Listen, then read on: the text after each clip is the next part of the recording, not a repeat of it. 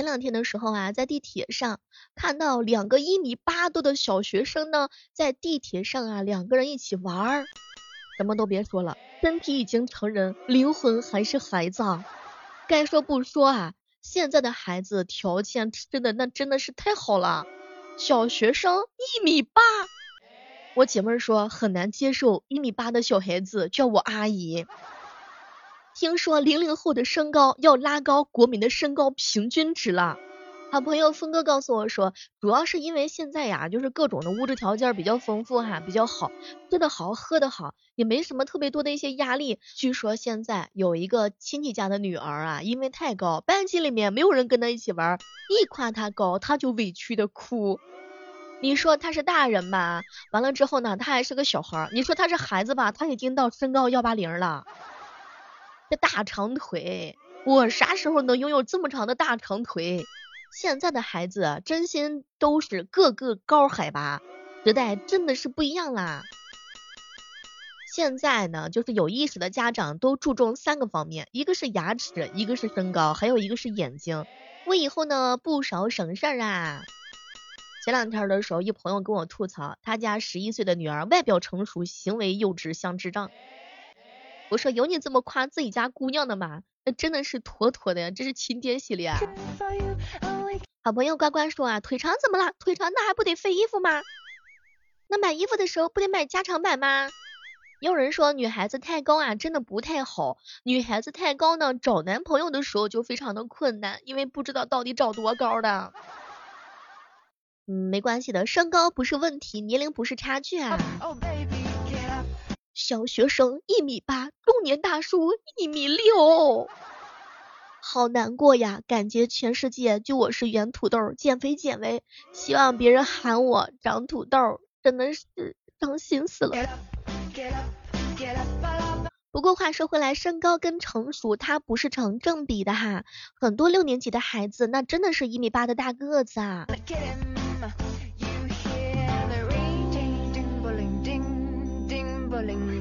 问小妹儿，我该怎么样能够在短时间之内长高一点点呢？呃，这个方法的话，你先去上医院看测一下那个骨龄，完了骨缝有没有闭合。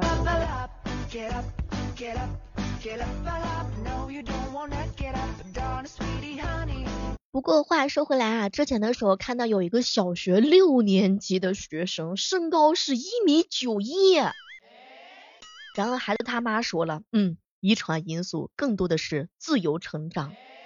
你想呀，身高一九一，小学六年级，鞋子飞长到四十九码，以后有可能在路上碰到一个一米九的帅哥，上去要他的微信，才发现他用的是小天才电话手表。有一个姐妹说，小妹儿，我幺七五，我老公幺八二，我家十三周岁，现在只有一七八。小妹儿，小妹儿，我幺七二，他爸幺八零，请问我家姑娘长大之后得多高呀？我去，这道题目该怎么解答？好难啊，太难了吧？这种问题的话该怎么解？无解。有人建议说呀，想要长高个儿，那就得多运动，那就得瘦，那就得少吃肉。一个人一个说法，也有人告诉我说，想要长高个儿，那就得多吃牛肉。长牛肉，这牛肉趴不是要长结实一点吧？腿部力量的话是非常的厉害的哈。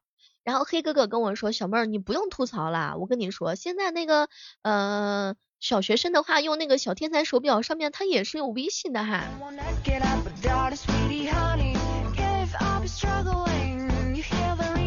请问你那个小天才的手表在吗？可以我们两个人加一个好友吗？前段时间，一哥们儿跟我吐槽，小妹儿，我在医院门口偶遇到一个个子很高的男生，哎呀，现在这小学生是真高呀！完了之后生病了，他妈还得带他挂儿科。我的天呐，我跟你说，我就是想拥有这样的大长腿。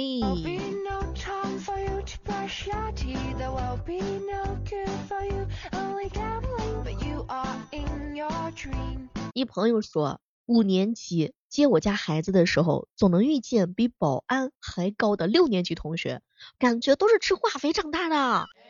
十三岁幺七零。那我家那娃是这样的，平时的时候都不怎么吃饭，挑食啊，挑啊挑啊。但是现在的娃，大多数兄弟们反映就是身高普遍都比较高，比如说有些人的儿子的话呢，都可以穿他爸爸的裤子了。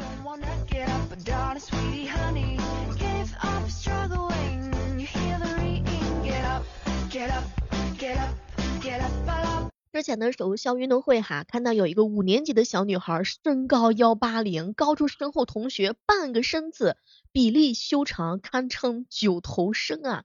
不过呢，说句真心话，可能怎么说，五年级，然后就可能会被大家伙孤立哈，不好好照顾的话，肯定就是说这内心当中还是不高兴的哈。就是特别高的女孩子，她其实实际上是很自卑的，以前都是个矮的自卑，现在个儿高的她郁闷，她觉得她应该不喜欢这个身高，她应该本人时刻在担心自己继续在长。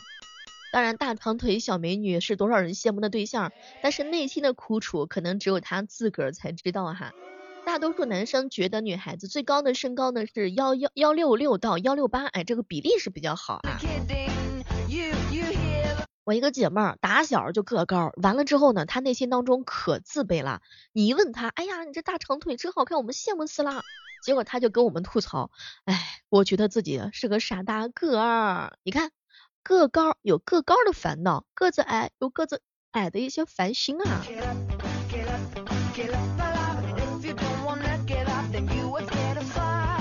其实的话呢，每个人的梦想都是不一样的哈。个头比较小的，那小时候也是比较自卑的哈。我一个朋友说，哎，我就想拥有一八零的那个身高。其实个子不高，那在那个上学期间也还是内心当中非常的痛苦的。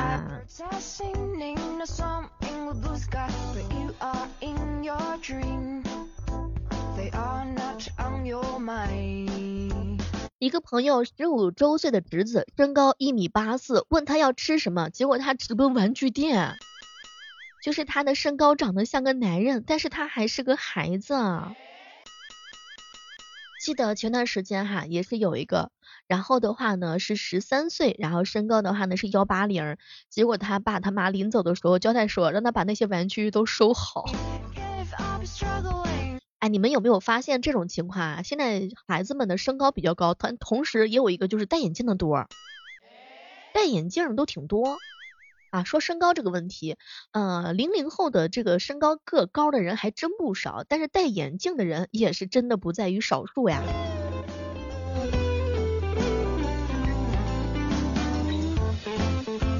不仅仅是戴着眼镜，而且有一些小伙伴的话呢，还是属于驼背，然后脊柱侧弯，就是各种的一些问题，也有可能是因为现在小孩压力实在是太大了，各种各样的辅导班儿。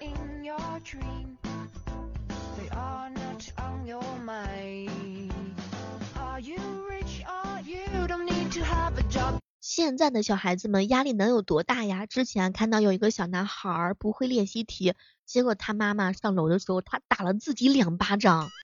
隔着电脑屏幕看到他扇自己脸的那一瞬间的时候，我都感觉到心疼啊。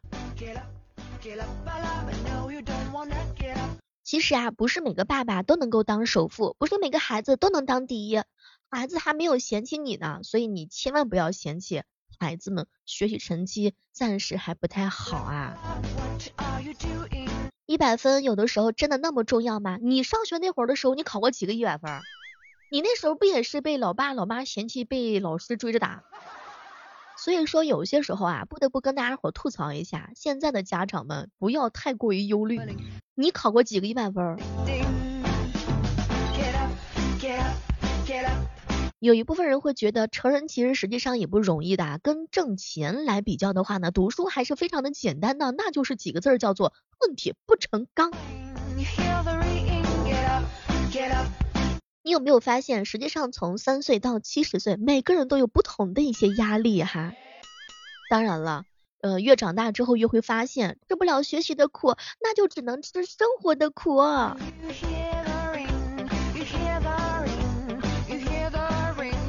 有时候扪心自问一下，孩子都没有嫌你穷，你嫌他成绩不好吗？你真的是太过分了。哎，以前的时候我考试吧考的不太好，我特别感谢我老爸老老妈，他们没有特别的嫌弃我，不会因为我考试分数不高，完了之后就不爱我了，从来都没有。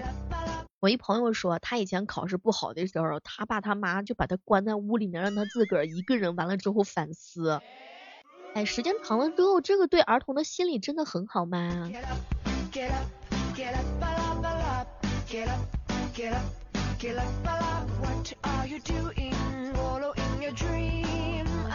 但是该说不说，前段时间和黑哥一起聊天的时候啊，说到现在的小孩都特别的内卷，你一卷我一卷，大家都卷卷。哎，现在这些小孩哪一个不是技多压身的？要么就是钢琴课，要么就是跆拳道，要么的话呢，就是上一上网球课、乒乓球课，然后英语类的呀。还有就是，比如说像美术啊、书法呀，各种各样的一些校外辅导班哈，那也真的是用一个手指头数都数不过来的。你小时候才学过几样，你看现在这些小孩，他们得学多少东西啊？当然，社会在改变哈，家长的教育也是要改一下的啊。这个世界上最难的事情，接受自己的平凡，接受父母的平凡，以及接受孩子的平凡啊。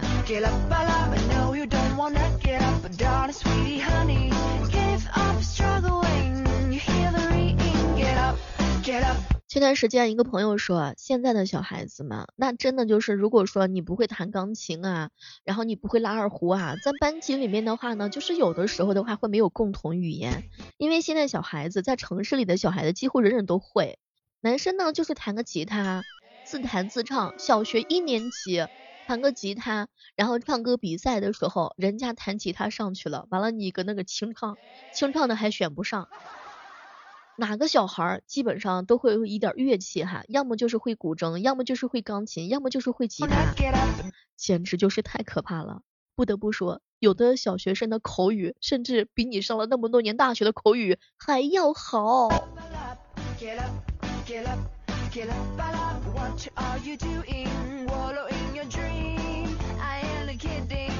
一个朋友说，现在的小学生真的压力好大呀。我们经常说，成年人的世界多么多么的不容易。小孩子呢，他也是会有很多的一些烦恼的哈。他有的人真的搞不懂啊，为什么要上这么多的辅导班？然后呢，你美其名曰告诉他说，哎呀，是为了增加你跟别人的竞争力。完了之后的话呢，就是嗯，你要好好努力，你要多学一些，这样的话才能够在社会上的话能够立足的时间更久。其实真的不要给孩子这么大压力，要慢慢来。成绩真的不是唯一的哈，不是每次考试都要争第一的。小孩子的一些快乐的话呢，还是很重要的。每天的作业量呢比较多，有的人呢才上一年级，一点自由的时间都没有，甚至写作业的话呢都要写到晚上的九点多、十点多。一年级每天的作业量那真的是堆得满满当当。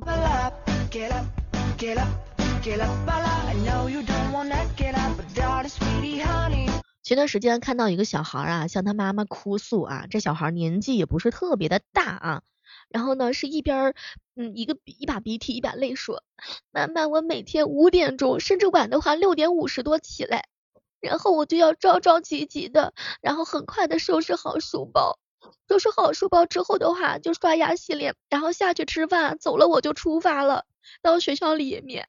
放下书包，第一件事就是交作业。早读完，开始上第一节课，不是数学课，就是换了。数学课是我所有科目里头最喜欢的一节课，可能不仅课是因为我掌握的比较熟练吧。然后开始一直一直往后走，我也只有下课，然后把该完成的作业都完成了，然后我才能休息。还有中午吃完饭的时候，可以有一点自由活动的时间，其他时间我也在上课，我真的压力好大好大。哎呀妈，隔着电脑屏幕我都觉得这孩子是挺委屈的哈，但是能有什么办法呢？好像大家伙都是在同一个起跑线，每个孩子的话呢都有自己属于自己的一些烦恼哈。前两天看了一下那个小孩子做的笔记哈，不得不说现在这些小孩子真的确实他们也承担了很多的一些压力哈，因为有的时候确实是没有办法。所以做父母的话呢，应该是就是多多的理解一下孩子，然后呢，多多照顾一下他们的情绪和身体的健康。想想看你小时候上学的时候烦恼吗？写不完的作业哈。小时候大多数人还好，没有那么多的作业。我记得前段时间有哥们儿给我分享说，以前上学那会儿的时候啊。就是写作业，结果呢，就是呃没有及时写完，老师的话呢就会把他留校啊，在学校里面写作业。现在现在哪个老师敢打学生啊？哪个老师敢让你在那儿留着写作业呀？不过话说回来，现在的话呢，很多家长都说了，放学回到家之后，手机 APP 钉钉群打开，然后呢各种作业帮打开，全都是老师布置的线上和线下作业。虽然不留校写作业了，但是作业种类也是增加了很多呀。好朋友说有没有一种可能，就是不喜欢看书的小朋友哈？现在这些小孩压力是实际上非常的大的啊。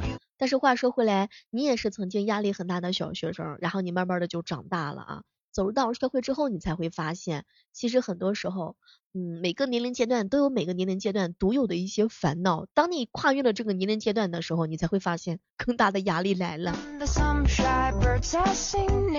有人是在为找工作而发愁，有些人是为找对象而发愁。那么问题来了，请问你为什么发愁呢？好朋友说，今年都三十了，完了之后初恋还在，呃，初恋还没找到，初吻还在啊。只能跟那些小哥哥说一声，别着急啊，最好的一定在路上等着你啊。彪彪说小的时候啊，没多少作业，写不写都行，根本就没有什么补习班，下课的时候就是疯玩啊，呃，去这个河里面啊，完了之后啊，抓抓小鱼啊，去树上掏掏鸟蛋啊，以前的生活是多么的惬意啊，现在这些小孩哪有什么娱乐项目，回到家之后就是看短视频。啊，他们的口号你根本就听不懂。老六，你好，你这个人好老六啊，你能听得懂吗？而且一年级的小朋友会给你做实验，做什么呢？叫做闺蜜测试实验。现在的这些小孩子们，那真的懂得比你还多。网络用语的话，一个比你说的还要溜。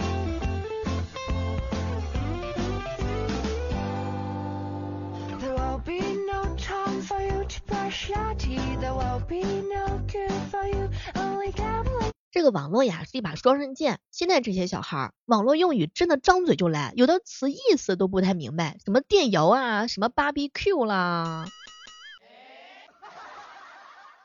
有一些真的是网络的烂梗，什么服了你这个老六啊！一开始的时候，我们家楼底下就是有好多的一些小朋友啊，然后看到他们在那做电摇，我压根都不明白。现在的流行的口头禅，以前的学生哈，大家伙都是自己深有体会的。现在小学生口头禅是啥？啊，对对对，蓝色妖精你不爱，加油努力，什么拉臭臭要努力，Come on the way A B C，你们能听得懂这些小学生的口令吗？以及 Y Y D S 哈，就是像有一些词梗的话呢，有些人压根儿就不太了解啊。全国小学生口头禅 Top 十，不知道你们家的娃有没有用这些口头禅？比如说 Number One 就是啊，对对对，你说的都对。第二呢就是我信你个鬼哟。第三就是服了你个老六。第四呢就是啊，退退退退退退退。还有排在第五的位的话呢，就是 Come on 的位 A B C。排在第六位的话呢，属于叫做 Thank you，Thank you。第七位的话，加油努力，拉屎要用力，拉不出来没关系，至少放个屁。说排在第八位的是英雄可以受委屈，但是你不能踩我的切尔西。排在第九位的是哎，走位走位。第十位的话呢，就是蓝色妖姬你不爱，非在渣男身上找存在。就是这些口头禅到底是怎么做到全国统一的哈？哎呀，也不知道是不是短视频的力量哈。但是想跟大家伙说一下，这个互联网哈，当然也是有这个有弊哈，也有利啊。相信各位亲爱的当爸爸妈妈的你们是更加有这种感悟的哈。小学生爱的网络热梗是越来越多了，总是希望他们能够好好的学习，而且现在有一些接词梗。不知道各位亲爱的小伙伴，你们听没听过什么故人西辞黄鹤楼，我家坤坤打篮球，然后各种各样的一些网络诗词梗，真的，我跟你说，你无力吐槽。现在这些小孩儿说的口头禅，你家的娃说了几个？好了，这就是我们今天的万万没想到。大家喜欢我们节目的话，记得点个关注哈。我是小妹儿，我在喜马拉雅上等你哟。每天早晚的八点，我都在喜马拉雅直播间和你一起畅所欲言。